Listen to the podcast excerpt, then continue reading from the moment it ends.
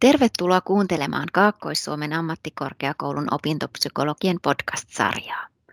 Minä olen opintopsykologi Mari Häkkilä. Ja minä olen opintopsykologi Karoliina Saure.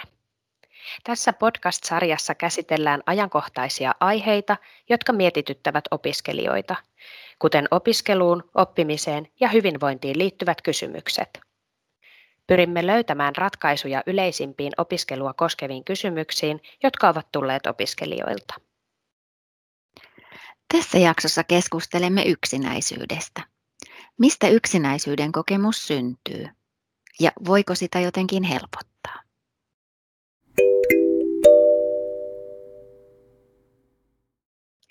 Karoliina, onko yksinäisyys yleistä? On se. Vuonna 2016 korkeakouluopiskelijoille tehdyn laajan kyselytutkimuksen mukaan noin 7 prosenttia opiskelijoista kokee yksinäisyyttä usein ja jopa 42 prosenttia ajoittain. Hmm, se on aika paljon. No, onko yksinäisyys sama asia kuin yksin oleminen? Hyvä kysymys. Ne ei ole sama asia. Eli yksin voi olla tuntematta yksinäisyyttä. Toisaalta voi olla laajankin oloinen sosiaalinen piiri ja silti kokea itsensä yksinäisy- yksinäiseksi. Eli yksinäisyys on kokemus, joka aiheuttaa esimerkiksi ahdistusta tai muita vaikeita tunteita. Se on sellainen tila, jota ei yleensä haluta. Yksin oloa taas voi monikin kaivata elämäänsä, jolloin yksin olo on siis toivottua ja tuntuu mukavalta. No, mistä sitten tietää, onko yksinäinen? Yksinäisyys on subjektiivinen kokemus, eli jokainen määrittelee sen kokemuksen itse. Kukaan muu ei voi toisesta sanoa, onko tämä yksinäinen vai ei, ja kuten aikaisemmin jo sanoin, sitä ei voi myöskään esim. kaverisuhteiden määrästä päätellä. Yksinäisyyden kokemus on aika monisyinen ilmiö, mutta yksilö itse, itse määrittelee sen kokemuksen. Aivan. Eli mitä se yksinäisyyden kokemus siis on? No mikäli se oma sosiaalinen verkosto ei vastaa niitä omia tarpeita, niin tällöin yleensä ihminen kokee yksinäisyyttä. Yksinäisyys on, on äh, tavallaan niin kuin pakollista ja niin kuin sanoin, se voi olla ahdistavaa. Ja yksinäisyyttä kokeva ei valitse sitä tilannetta itselleen. Mm, yksinäisyyden kokemukseen voi vaikuttaa aika moni asia, esimerkiksi persoonallisuuden piirteet, aikaisemmat kokemukset sosiaalisista suhteista, toisaalta vuorovaikutustaidot tai ihan elämäntilanne. Yksinäisyyttä voi siis kokea myös tilapäisesti, esimerkiksi ison elämänmuutoksen yhteydessä. Muuttaa vaikka vieraalle paikkakunnalle opiskelemaan ja vasta etsii sitä omaa paikkaansa siellä uudessa ympäristössä, niin saattaa kokea yksinäisyyttä. Ja voi käydä niin, että ajan myötä se tilanne sitten korjaantuu, kun tutustuu opiskelukavereihin ja, ja, ja siltä erää sitten se tilapäinen yksinäisyyden kokemus päättyy. Eli yksinäisyys on siis mielensisäinen kokemus, mutta voi varmaankin tuntua myös kehossa yhtä lailla kuin mielessä ehkä paineen tunteena rinnassa tai raskaana taakkana hartioilla? Kyllä. Ja esimerkiksi vaikeutena voi tuntua vaikealta hengittää. Yksinäisyys siis voi tuntua myös kehossa, olet aivan oikeassa. Ja just nämä sun kuvaamat tuntemukset voi olla läsnä siinä yksinäisyyden kokemuksessa. Tosi Joo. kokonaisvaltainen kokemus. Joo. No Tuo aiemmin mainitsemasi esimerkki siitä, miten elämäntilanne voi vaikuttaa yksinäisyyden kokemukseen, on tosi avartava. Kerrotko vielä tarkemmin, että mitkä muut asiat vaikuttavat? Miten esimerkiksi persoonallisuuden piirteet voi vaikuttaa? Joo, mehän ollaan kaikki erilaisia ja mä käytän nyt vähän yleistävää kieltä, jotta saan tämän asian kuvattua. Eli Eli esimerkiksi ujommalle voi olla vaikeampaa lähestyä uusia ihmisiä kuin sitten ulospäin suuntautuneelle henkilölle ja näin ollen niiden uusien kaverisuhteiden muodostaminen voi olla hitaampaa. Ja, ja yksinäisyyden kokemus voi tällöin olla vähän yleisempää, että sitä vähän useammin kokee elämässä. Mutta tämä on siis tosi yksilöllistä ja sitä ei voi liikaa korostaa, että, että mikään persoonallisuuden piiri ei automaattisesti johda mihinkään, vaan, vaan, vaan on ehkä tämmöisellä yleisellä tasolla niin kuin, minkälaisia tavallaan niin sanotusti riskejä voi tulla eteen. Joo, joo eli, eli tämmöiset yksilölliset temperamenttipiirteet vaikuttaa siihen, että, että millä tavalla me olemme ihmisten kanssa. Ja varmaan tärkeintä on just se, että saa olla sellainen, juuri sellainen kuin on. Ja, ja tärkeintä on tuntea itsensä ja, ja etsiä sitten itselle sopivat tavat olla kontaktissa muihin. Just näin. No entä sitten, miten aikaisemmat kokemukset esimerkiksi ihmissuhteissa voi vaikuttaa yksinäisyyden kokemiseen?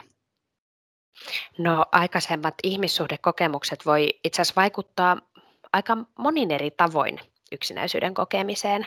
Ähm, mä otan nyt esimerkiksi vaikkapa kiusaamisen, että, että kokemus kiusaamisesta voi jättää pelon lähestyä toisia ihmisiä tai voi tuoda vaikeutta luottaa toisiin.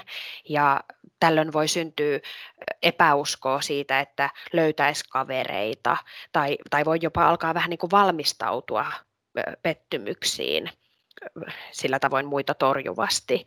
Että tästä voi syntyä sellainen kierre vähän niin kuin sen yksinäisyyden ja toisten lähestymisen vaikeuden kanssa, mikä siis johtaa juurensa niihin aikaisempiin kokemuksiin.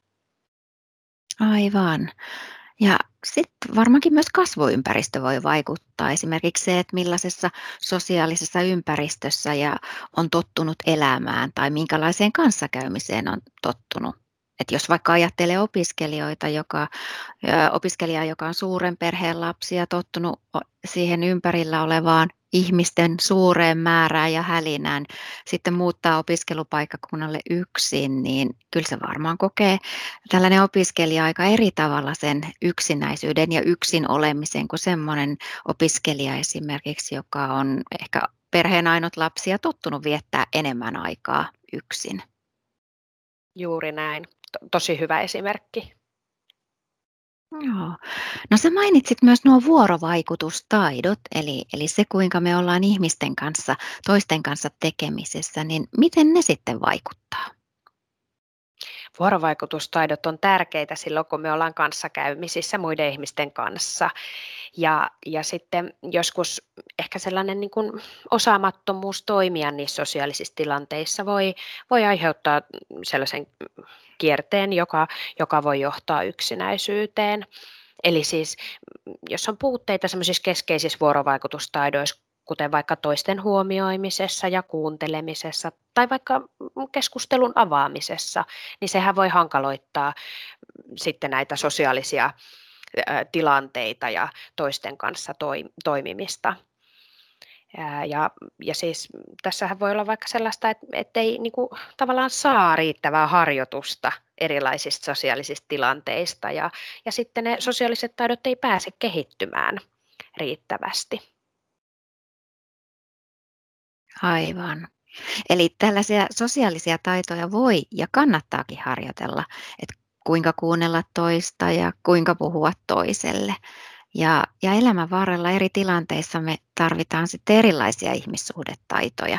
Kannattanee siis hankkiutua erilaisiin sosiaalisiin tilanteisiin ja, ja erilaisten ihmisten kanssa tekemisiin.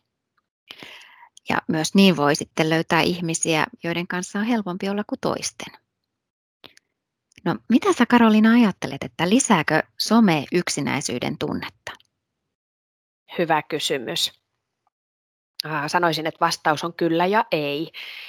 Eli, eli toisaaltahan sosiaalinen media tuo oman lisänsä sosiaalisiin suhteisiin. Parhaimmillaanhan siellä on maho- enemmän mahdollisuuksia yhteydenpitoon ja verkostoitumiseen, uusien ihmisten tapaamiseen. Mutta kääntöpuolena sitten somessa on, on näitä ilmiöitä, että, että siellä altistuu ehkä tämmöiselle vertailulle, epärealistisille odotuksille siitä, mitä elämä tai vaikka sosiaaliset suhteet on. Toisaalta myös tämmöinen someviha ja viha voi olla niin kuin, läsnä eri tavalla kuin somen ulkopuolella. Ja, ja kyllähän tämmöiset tekijät sitten voi lisätä sitä yksinäisyyden kokemusta. Sitten voi olla tämmöistä, että, että kaverimäärä sosiaalisessa mediassa on suuri, mutta kuitenkin sellaisten läheisiksi koettujen ihmissuhteiden määrä saattaa kuitenkin olla vähäinen. Ja, ja just tämä ver, vertailu niin sitä kautta, että, että mehän nähdään sosiaalisessa mediassa yleensä ne parhaat palat ihmisten elämästä ja tulee vääristyneitä käsityksiä siitä, millaista elämän kuuluu olla tai, tai millaista elämää niin kuin haetaan. Oma elämä voi alkaa näyttää tylsemmältä tai jotenkin ongelmallisemmalta kuin muilla ja, ja tämähän niin kuin perustuu tämmöiseen e-, epärealistiseen vertailuun. Mutta toisaalta sitten vaikeiden hetkien jakaminen voi, to, voi olla niin kuin vertaistukena muille samassa tilanteessa kamppaileville ja toisaalta saada itse sitä tukea sieltä somen kautta erilaisista yhteisöistä. Mä näkisin, että tässä on puolensa ja puolensa. Niin, aivan. Monillahan voi olla vaikka tämmöisiä e-ystäviä, joiden kanssa pelaa tai keskustelee netissä tapaamatta livenä koskaan, ja se on varmasti aivan yhtä tärkeää ystävyyttä. Ja sosiaalisen median käyttöä voi tarkastella varmaan omalta kohdaltaan pohtimalla sitä, että millaisia vaikutuksia sillä tuntuuko se hyvältä vai ei. Ja pystyykö seuraamaan somea sopivan kriittisesti ja osaako hyödyntää sitä muiden sosiaalisten suhteiden tukena eikä sitten niitä haittaavana tekijänä. No, mitä sä Karolina ajattelet, että jos ää, joku kuuntelija kokee olevansa yksinäinen ja kaipaa tukea tilanteeseen, niin mitä voi ja mitä kannattaa itse sitten tehdä? Joo, mm, voi pohtia, että missä ja miten olisi helpoin lähestyä muita. lähtee vähän tutkailemaan sitä omaa yksinäisyyden kokemusta ja sellaista, niin kuin miten sitä voisi lähteä vähän niin kuin kevyesti haastamaan. Eli mistä voisi löytää vaikka samanhenkisiä ihmisiä tai voisiko opiskelutoveria vaikka tervehtiä aamulla käytävällä tai verkkopalaverissa tai olisiko vaikka joku harrastus, mikä voisi tuoda semmoista niin kuin sosiaalista kontaktia elämään. Joo, tärkeitä konkreettisia toimenpiteitä, nuo kaikki mitä kerroit. Ja tärkeää on varmasti myös se, että ei lähde määrittelemään itseään sen yksinäisyyden kokemuksen kautta, vaan muistaa, että itsessä on paljon muitakin puolia, eikä se yksinäisyyden kokemus määrittele omaa arvoa ihmisenä. Et pyrkii elämään mielekästä ja itsensä näköistä elämää ja tekemään niitä asioita, joista nauttii. No entäpä sitten, jos omat keinot ei riitä sen yksinäisyyden kokemuksen poistamiseen, niin mitä sitten voi tehdä, että mistä voi löytää tukea itselleen? Joo, jos yksinäisyydestä haluaisi puhua jonkun ulkopuolisen kanssa, niin, niin tahojahan on aika monia. Esimerkiksi Nyyti ry ja Mielenterveyden keskusliitto on, on sellaisia järjestöjä, joissa yksinäis, yksinäisyys on niin kuin aiheena tuttu ja on ammattiapua tarjolla. No korkeakouluissahan sitten niin kuin opiskeluhyvinvoinnin tai opiskeluterveydenhuollon toimijat on, on myös kyllä hyviä ammattitukihenkilöitä tähän asiaan. Ja toisaalta sitten vielä palaan myös näihin somen hyvin puoliin, eli, eli tota, somesta tai yleisemminkin netistä ystävätoimintaa voi, voi löytää ja sitä on tarjolla kaiken ikäisille. Voi osallistua aiheeseen liittyvälle kanavalle tai esimerkiksi ilmoittautua mukaan Suomen punaisen ristin ystävätoimintaan. Vaihtoehtoja on tosi paljon. Joo, eli sinne voi liittyä sekä ystäväksi että ystävän tarvitsijaksi sitten. Joo. No tällaisia ystävärinkejä, niin kuin totesit, on, on myös somessa ja ne on tärkeää sitten huomata, että, että eri puolilla sekä, sekä somessa että verkossa että, että täällä ihan, ihan livenä on mahdollisuutta sitten tavata ystäviä näiden kautta. No, mitä sä Karolina itse, koetko sä olevasi yksinäinen? Ää, joo, en tällä hetkellä, mutta aina silloin tällöin olen kyllä kokenut ja ehkä tulen kokemaan myös tulevaisuudessa. Mä asun tällä hetkellä paikkakunnalla, josta en ole kotoisin ja, ja tota, ajoittain mä ajattelen, että tämä on ehkä yksi, yksi syy sille, miksi, miksi se yksinäisyyden kokemus on läsnä elämässäni. Ähm, se on tähän asti ollut tilapäistä, niin kuin sanoin, ja täl, tällä, juuri tällä hetkellä en, en sitä koe. Äh, välillä se kestää vähän lyhyemmän aikaa ja välillä pidemmän aikaa, ja sitten se taas menee ohi. Äh, pisimmillään se oli silloin, kun muutin äh, tota, mä, oon, mä oon aikaisemmin elämässä muuttanut yksin ja, ja sitten myöhemmin elämässä myös sitten yhdessä puolison kanssa. Ja mä sanoisin, että näillä molemmilla kerroilla se yksinäisyyden kokemus oli ihan yhtä voimakas, vaikka toisella kertaa mulla oli puoliso siinä mukana ja, ja tavallaan tukena jakamassa sitä tilannetta. Hmm, aika ymmärrettävää. No mitä sä ajattelet, että mitä sä oot silloin tehnyt, kun sä oot kokenut yksinäisyyttä? Mikä sua on auttanut? Joo, joo mä ajattelen, että, että ihan, ihan ensinnäkin sen hyväksyminen niin kuin osana sitä elämänvaihetta ja, ja niin kuin se ymmärrys itseä kohtaan siitä, että, että, että mä koen yksinäisyyttä, se on täysin normaalia. Ja, ja sitten ihan, ihan pikkuhiljaa omaan tahtiin niin on lähtenyt tutustumaan uuteen paikkakuntaan, tava- paikkakuntaan niin kuin te, alkanut tehdä siitä itselleni kotia, etsinyt niitä juttuja, mitkä tekee mulle sen olon, että, että joku paikka on koti. Ja, ja sitten sitä kautta pikkuhiljaa lähestynyt ihmisiä myös sitten sillä uudella paikkakunnalla avoimemmin. Toisaalta mä oon myös puhunut yksinäisyydestä, perheen kanssa ja sitten toiselle paikkakunnalle jääneiden ystävien kanssa. Ja, ja sitten tota, näistä someystäväpalveluista, niin mä oon kerran kokeillut esimerkiksi sellaista palvelua, minkä kautta sai hakea lenkkiseuraa niin kuin ihan, ihan tuntemattomasta vieraasta ihmisestä. Se oli iso kynnys, että uskalsin sen tehdä, mutta laitoin treffi-ilmoituksen, että haen lenkkiseuraa ja mä sain lenkkiseuraa sitä kautta. Ja se oli siis todella hyvä kokemus. Mä oon tyytyväinen, että mä uskalsin tehdä sen. Onpa ihana kuulla tämmöinen positiivinen kokemus ja hienoa, että siihen on löytynyt rohkeutta.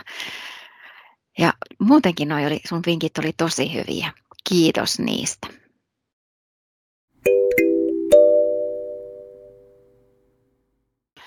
Tässä oli tämänkertainen FAQ Opintopsykologit Saure et Häkkilä podcast-jakso.